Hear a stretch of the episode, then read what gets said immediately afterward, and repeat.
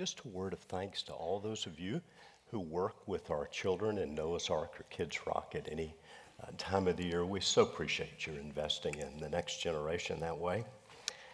We uh, are walking through the Christian seasons this year. And by Christian seasons, I mean not just Advent and Christmas, but Ash Wednesday, Lent, Easter. And we're focusing on discovering Jesus in the Old Testament, as today we'll be looking at uh, accounts, prophecies, shadows of his advent in the Old Testament. We're calling it House of Shadows, and um, you will find at the Resource Center this um, brochure that Brett Canotas beautifully designed that will kind of help guide us through these Christian seasons. There are also some special workshops, some that will be held online, some uh, in person. And if you're interested in that, you can pick one of those up um, this morning. Now, you may be wondering, why would you call this House of Shadows? What's this word shadows all about? Well, it has to do with the way the word shadow is used in the New Testament regarding things in the Old. On the screen, you'll see a verse from the book of Colossians, chapter 2. The Apostle Paul is writing the church at Colossae and says, Let no one pass judgment on you in questions of food and drink with regard to a festival or a new moon or a Sabbath. He's essentially saying, Don't let someone put you back under the mandates of Old Testament ceremonial laws. And then he says, These are a shadow. They're a shadow of the things to come, but the substance belongs to Christ. There are shadows in the Old Testament pointing to the substance who is Christ. It's been said that the New Testament is in the Old Testament concealed, the Old is in the New revealed. The writer to the Hebrews in Hebrews chapter 8 and verse 4 was speaking about the, the Old Testament priests who offer sacrifices uh, according to the Old Testament law. He says they serve a copy and a shadow of heavenly things. So the word shadow, as it's being used here, has to do with a, a foreshadowing, an indication of a future event. To me, it is a remarkable thing to increasingly discover how Jesus is presented in the words of the Old Testament. Jesus himself pointed to these words in what must have been the most remarkable conversation, I think, in the history of the world. You see, in Luke 24, two verses from that conversation, Jesus joined two of his followers on the road to Emmaus after he had been raised from the dead. They did not recognize him initially, and they were discussing things that had transpired in Jerusalem in the, in the previous days. things that had to do with his crucifixion and with his resurrection now, they said.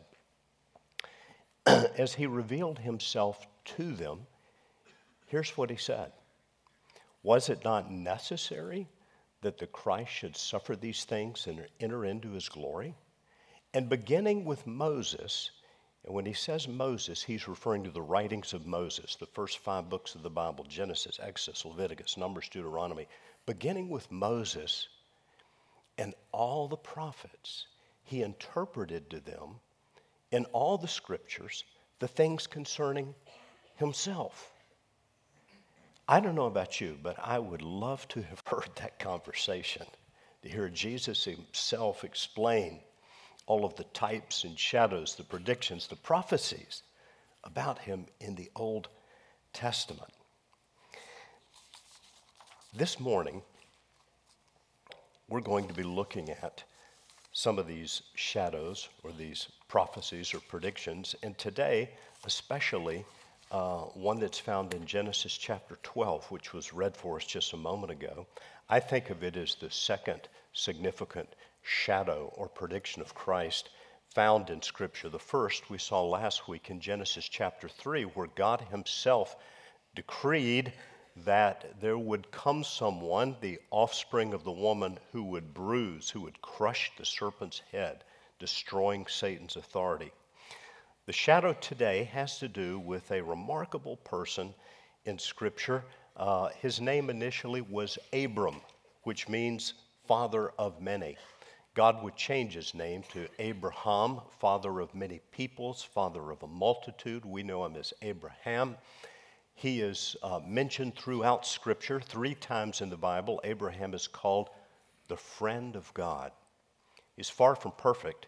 If we read the rest of chapter 12 uh, that was read this morning, we would see him stumbling pretty badly. But because of his faith, and Abraham's name almost becomes synonymous with faith in the scripture. Um, he had a, an especially close and beautiful relationship with the Lord. The very first verse of the New Testament includes Abraham's name. In Matthew 1 1, we read the book of the genealogy of Jesus Christ, the son of David, the son of Abraham. The genealogy of Jesus begins with this man. Abraham. Another passage, in addition to Matthew chapter 1, that's often read the Christmas season, the Advent season, is Luke chapter 1. And I think one of the most beautiful passages in Luke chapter 1 is Mary's Magnificat. It's her exclamation of praise to God for what he has done, what he is doing, what he's going to do through the child who has been conceived in her womb. And she begins by saying, My soul magnifies the Lord, and my spirit rejoices in my Savior. And later in this wonderful proclamation of praise, she says this He, referring to God, has helped his servant Israel in remembrance of his mercy as he spoke to our fathers, to Abraham, and to his offspring forever. Now, what was it that God the Lord spoke to Abraham and to his offspring forever. What was it that God said? That's what we're going to look at this morning. I think the answer is found in Genesis chapter 12, beginning in verse 1. And we see God working. And it begins with God's call. Now the Lord said to Abram, Go from your country and your kindred in your father's house to the land that I will show you. God now is going to initiate something extraordinary. He's going to begin working through this man, Abram. Again, Abram was not a perfect man, but he was one who would believe God and do what God said. Abram's homeland was a place where people worshiped idols, and you see this in the verse from Joshua 24. Joshua was later recounting God's work through Abraham and, and writes, Thus says the Lord, the God of Israel, long ago your fathers lived beyond the Euphrates, Terah, the father of Abraham and of Nahor, and they served other gods. And I took your father Abraham from beyond the river and led him through all the land of Canaan. And so God calls this man Abraham. It's, it's worth noting, I think, that everything begins with God. Creation begins with God speaking. Let there be light, and there was light.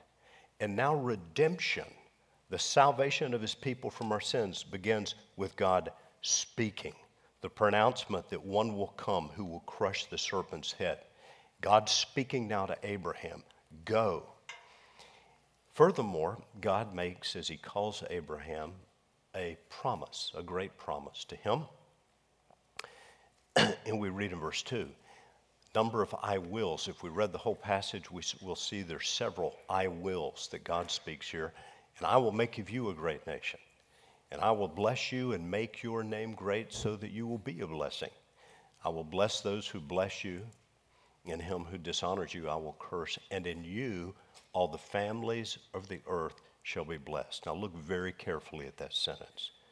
That is, I believe, one of the most, perhaps the most important predictions, promises, prophecies that God makes in the Old Testament scripture.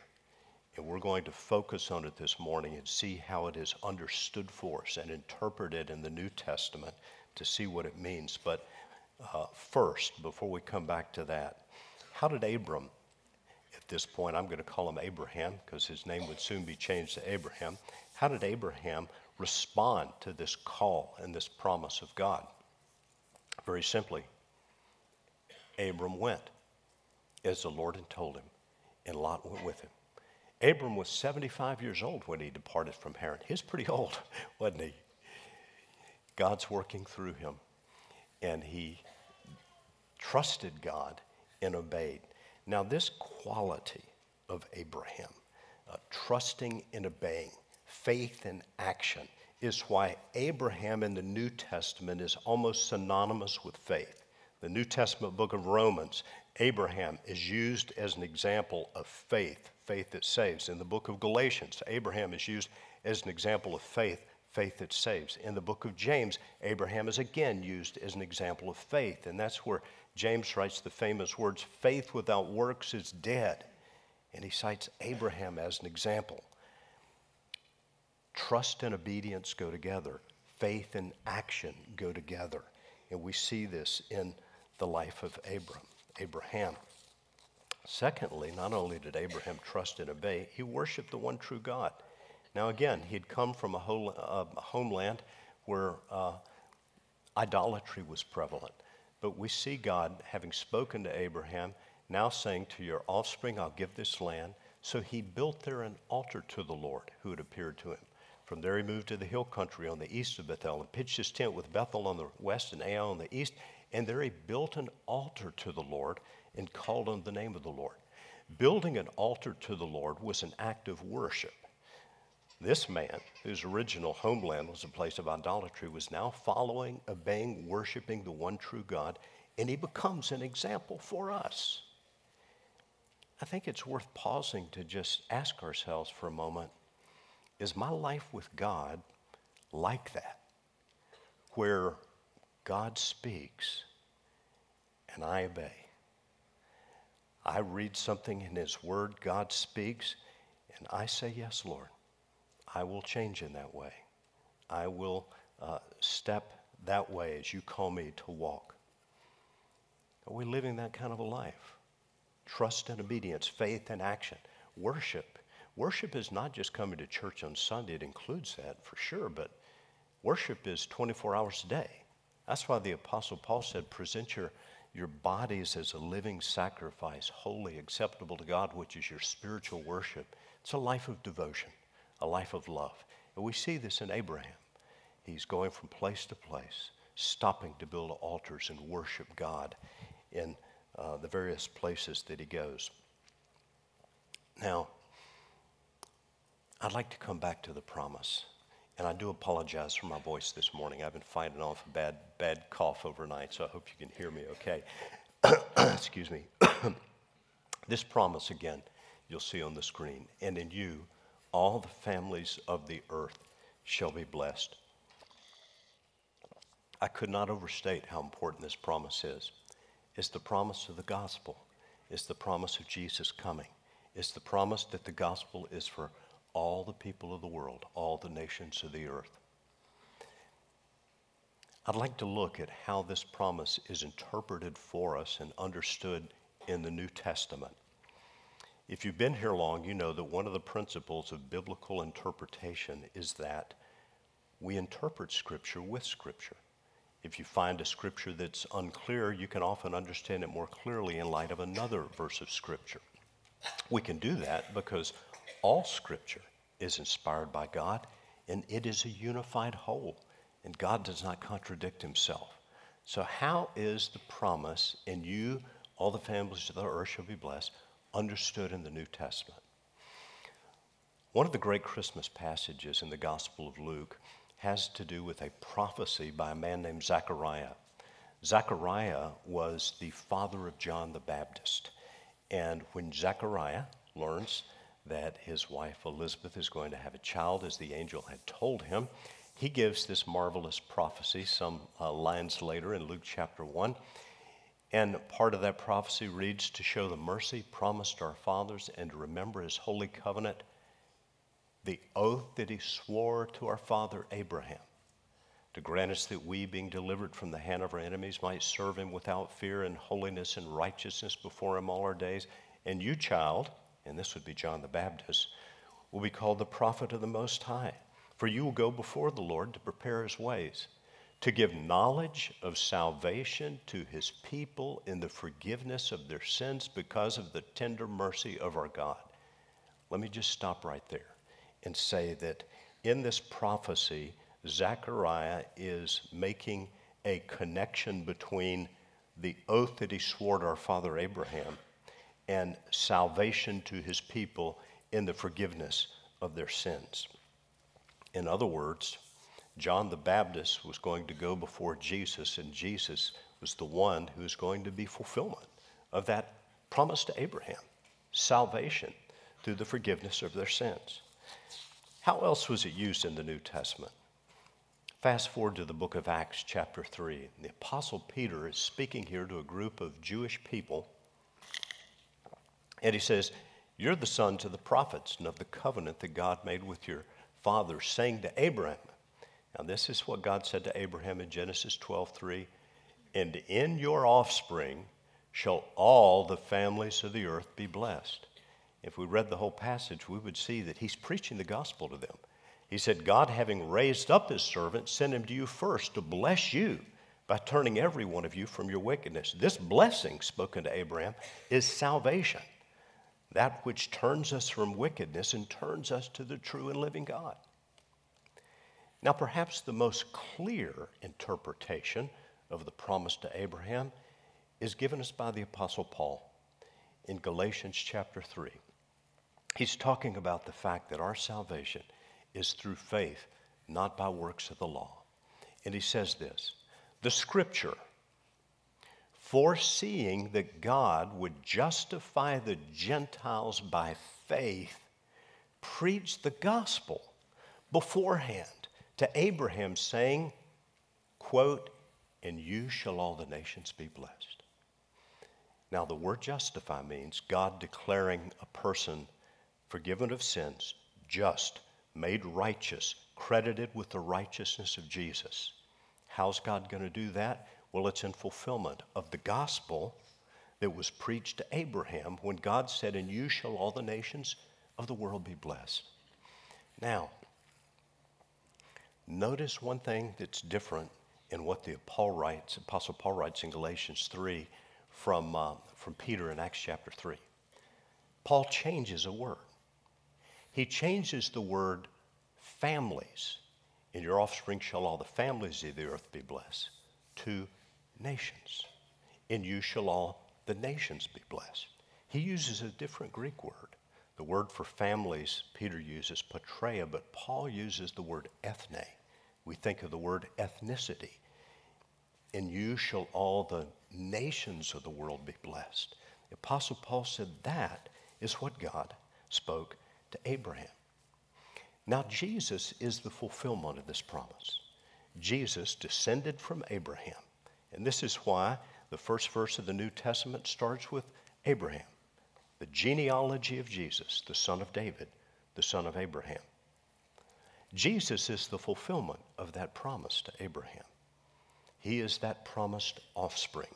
He would bear our sins himself on the cross. He would rise from the dead, and those who would place their faith in him would be justified, cleansed of sin, deemed righteous in the sight of God. Jesus did it all. However, there's part of the promise that's not yet fulfilled. And that's the part that you and I get to be part of. In fact, Jesus calls us to be part of, and it's the all nations part. We get to be part of it by helping to make the gospel of Jesus known to all the different families or ethnicities or nations of the world. That's why our church is involved in world and international missions. Sometimes people will say, well, why are we so involved in, in world missions when there's so much to do right here? And my response to that is, we're very involved right here too. It's not either or ever, it's both spreading the gospel, helping people in need here and around the world. But in that this verse is talking about the various nations of the world, the different ethne, I want to just take a moment and share with you briefly three things that I learned just this week. And all three encouraged me tremendously, and I want to share them with you because if you're part of our church, you're part of this.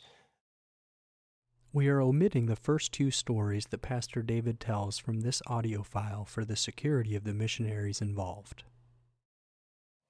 The last thing I want to uh, share, um, and I think I see uh, our friends here this morning, uh, Pastor Iman and Wagi and um, uh, Sumar and Mariana, have a wonderful, wonderful ministry um, teaching the gospel online in Arabic.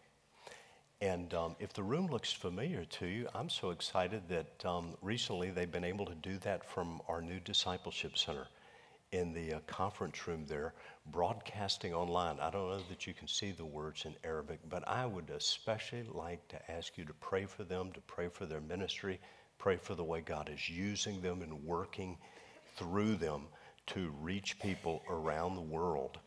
And um, we feel very honored that they would, um, would want to do that right here in our building. And if you see cross paths with them as you, as you uh, may this morning, um, perhaps you can encourage them in what they're doing and pray for them. In fact, I'd like to do that right now. So would you, would you join me? Father, we come in the mighty name of Jesus the fulfillment of the promise made to Abraham. Father, we pray for um, Iman, Sumar, Wagi, Mariana, their family, and their ministry, that the power of the Holy Spirit work through them, that you open doors, that they would see multitudes, hundreds upon hundreds of people coming to faith in you, that you would be a shield of protection around them, that you would give them your favor, that you would give them the right words as they teach that you would be pleased to anoint, empower, and bless that which they are doing. And we give you the honor and the glory for that. Father, thank you for your presence here this morning. I pray for your people this morning, Father. I pray for those who need their faith renewed today. I pray for those who have felt disappointed in you because they have not seen prayers answered and they feel they continue to suffer, Lord, would you remind them that your love for them through Jesus Christ is greater than we can comprehend? Father, would you remind them of your call upon their lives? Would you revitalize their faith and give them a vision of ministry to others through the power of the Holy Spirit? Would you work among us, Lord, that we might be part of this great plan for all the ethnicities of the world? And we pray and ask this in your mighty name. Amen.